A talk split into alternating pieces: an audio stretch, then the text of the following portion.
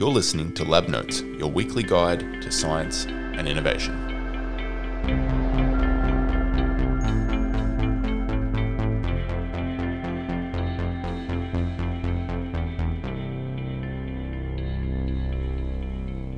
Hello, I am Mark Panus. And I'm Leo Stevens.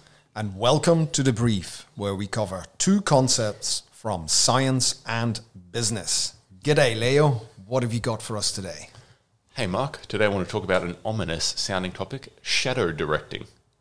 So, as a quick refresh, directors are the people who oversee a company on behalf of its shareholders. They attend board meetings, vote on important items of business, and have the power to hire and fire company executives, such as the CEO. Importantly, directors are legally responsible for the company and can be held personally accountable for its actions every company must register its directors with ASIC and keep detailed records of the meetings they hold so their actions can be reviewed if that's necessary. So that's a regular director, but what about shadow directors? Essentially, a shadow director is somebody who wields the influence of a director without being officially registered. A classic example would be a majority shareholder who regularly met with the CEO or stacked the board with their personal friends over whom they could influence voting. If this shareholder is effectively steering the company from the background, they are a shadow director. The distinction can be hard to prove though, because there's a lot of grey area between what is legitimate advice and shadow directing. And you can imagine a major investor having regular meetings with a CEO without necessarily treading into the area of shadow directing. Nevertheless, being a shadow director is illegal and it can attract serious penalties. In 2020, there was a landmark conviction against a shadow director of the former white goods company Kleenmaid. He was convicted to five years in prison for trading insolvent during the company's downfall, despite not being an officially registered director of the company. That's a serious sentence, five years. So, what can a company do if they suspect that there is a someone is acting as a shadow director, what tools or what processes or what can they actually do? Well, I mean, when you say the company, then you probably should get a bit more granular and talk about the individuals involved. So you're talking about the CEO, you're talking about the other directors who are officially registered. And those people actually just have to be a bit stronger in rejecting or sidelining the advice of this person who's wielding influence from the sidelines. So if a CEO is getting very frequent calls from this shareholder and feels like they are too influential, the CEO can say, well, either become a register as an official director or I'm going to have to stop taking your calls. And equally, the official directors who are registered can vote in ways other than how they are directed by this shadow director person and sideline his influence that way. But what if this shadow director has stacked the board, as you mentioned in your introduction? What, what tools does a CEO and maybe the chairman of the board, assuming that they weren't installed, what, what tools do they have available then?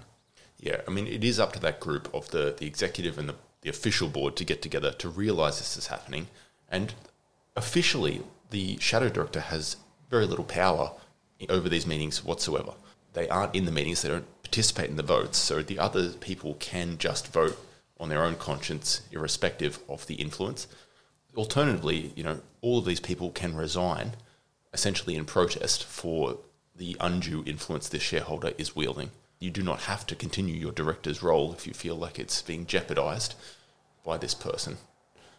Another way of looking at this is it's not against the directors necessarily. The crime is the shadow director. Mm. So these other people are not strictly doing anything wrong by executing their legal authorities, despite the fact that there's this shadow director mm. hanging around. It's it's the shadow director who needs to correct their actions. But you would never introduce yourself as, "Hey, I'm a shadow director of this company," right? No, they would probably introduce themselves as a major shareholder. Um, James Packer has been at a royal mm. commission for Crown Resorts. He was a major shareholder, but he was not a director and there is questions about whether he should be deemed a shadow director of that business uh, and therefore held liable for its actions. So that could have serious problems for him if he was deemed to be a shadow director because you said before this this person from Kleenmaid got five years in prison. That could be Yeah, I mean the convictions are quite rare. Like like I said, there's a lot of grey area between legitimate advice and what constitutes being a shadow director. So I'm sure lawyers would get involved. The Kleenmaid case took you know over a decade to to mm. actually come to a conviction because it is such a complex area. But yes, there is a risk for sure. Okay, well, let me talk to you about my topic for this week, which is what is digital learning in the post COVID world? Right, very topical. So, first of all, digital learning can be defined as instructional tools that academics and other teachers can use to teach their students. And uh, generally, you would make use of a broad range of technology enhancing educational strategies, which generally can include blended learning, flipped learning, personalized learning. So that's a lot of terms, but they all are strategies that rely on digital tools.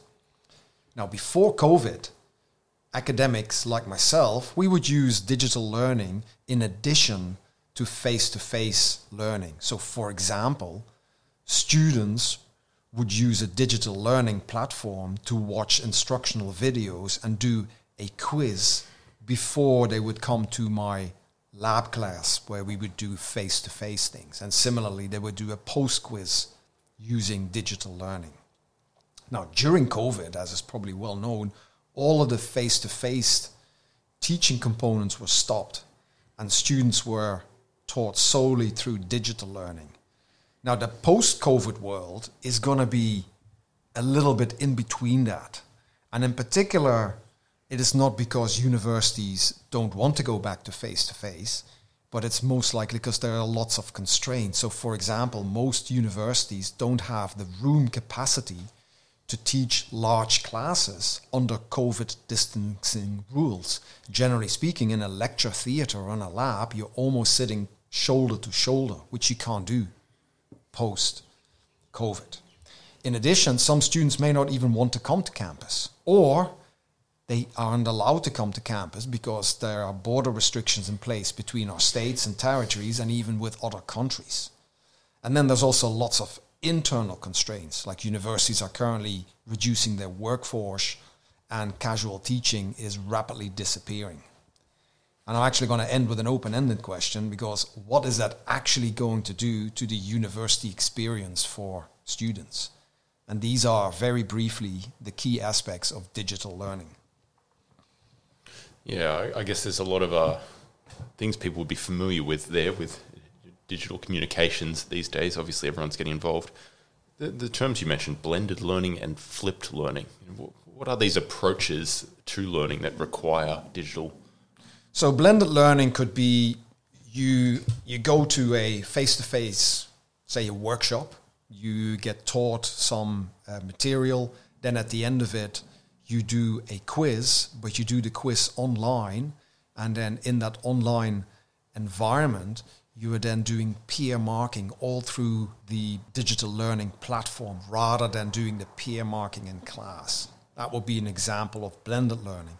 Flipped learning is where you actually get the students to do the learning rather than you do the learning for them. So rather than go to a lecture theatre where a lecturer is standing in front of the classes and is putting information out, flipped learning is the other way around. It's a more dialogue process in terms of learning. So students are getting engaged to contribute to the learning. So, like a student presentation. Yeah, something like like that, where your students can also become involved. Um, something I've, I've been wondering. You know, most people will attend a university near their, you know, their, within their state or in their region when they're choosing which university to go to. That geographic closeness is a factor. I've, I've been wondering, as digital learning becomes, you know, normal and more widespread, do you think that geographic location of where your university is will change? Will people, you know, choose to attend Stanford and Harvard and Oxford instead of universities in their region? If, if the university experience is never going to be like it was pre-COVID, where you get large groups of young people that interact and they drink a lot of coffee and tea and they hang out on university campuses and they benefit from meeting other people and from their experiences and interacting with their tutors and teachers in a face to face way, if that is completely going to disappear, then of course there is no difference to studying at your local university versus studying at a prestigious university abroad. Absolutely. Yeah, well, uh, drinking coffee and tea is probably a, a nice way to put it, Mark. I'm sure some other liquids are consumed on university campuses. I've heard that happens occasionally. All right, well, that's enough for this week. We'll uh, catch you next time. Catch you next time.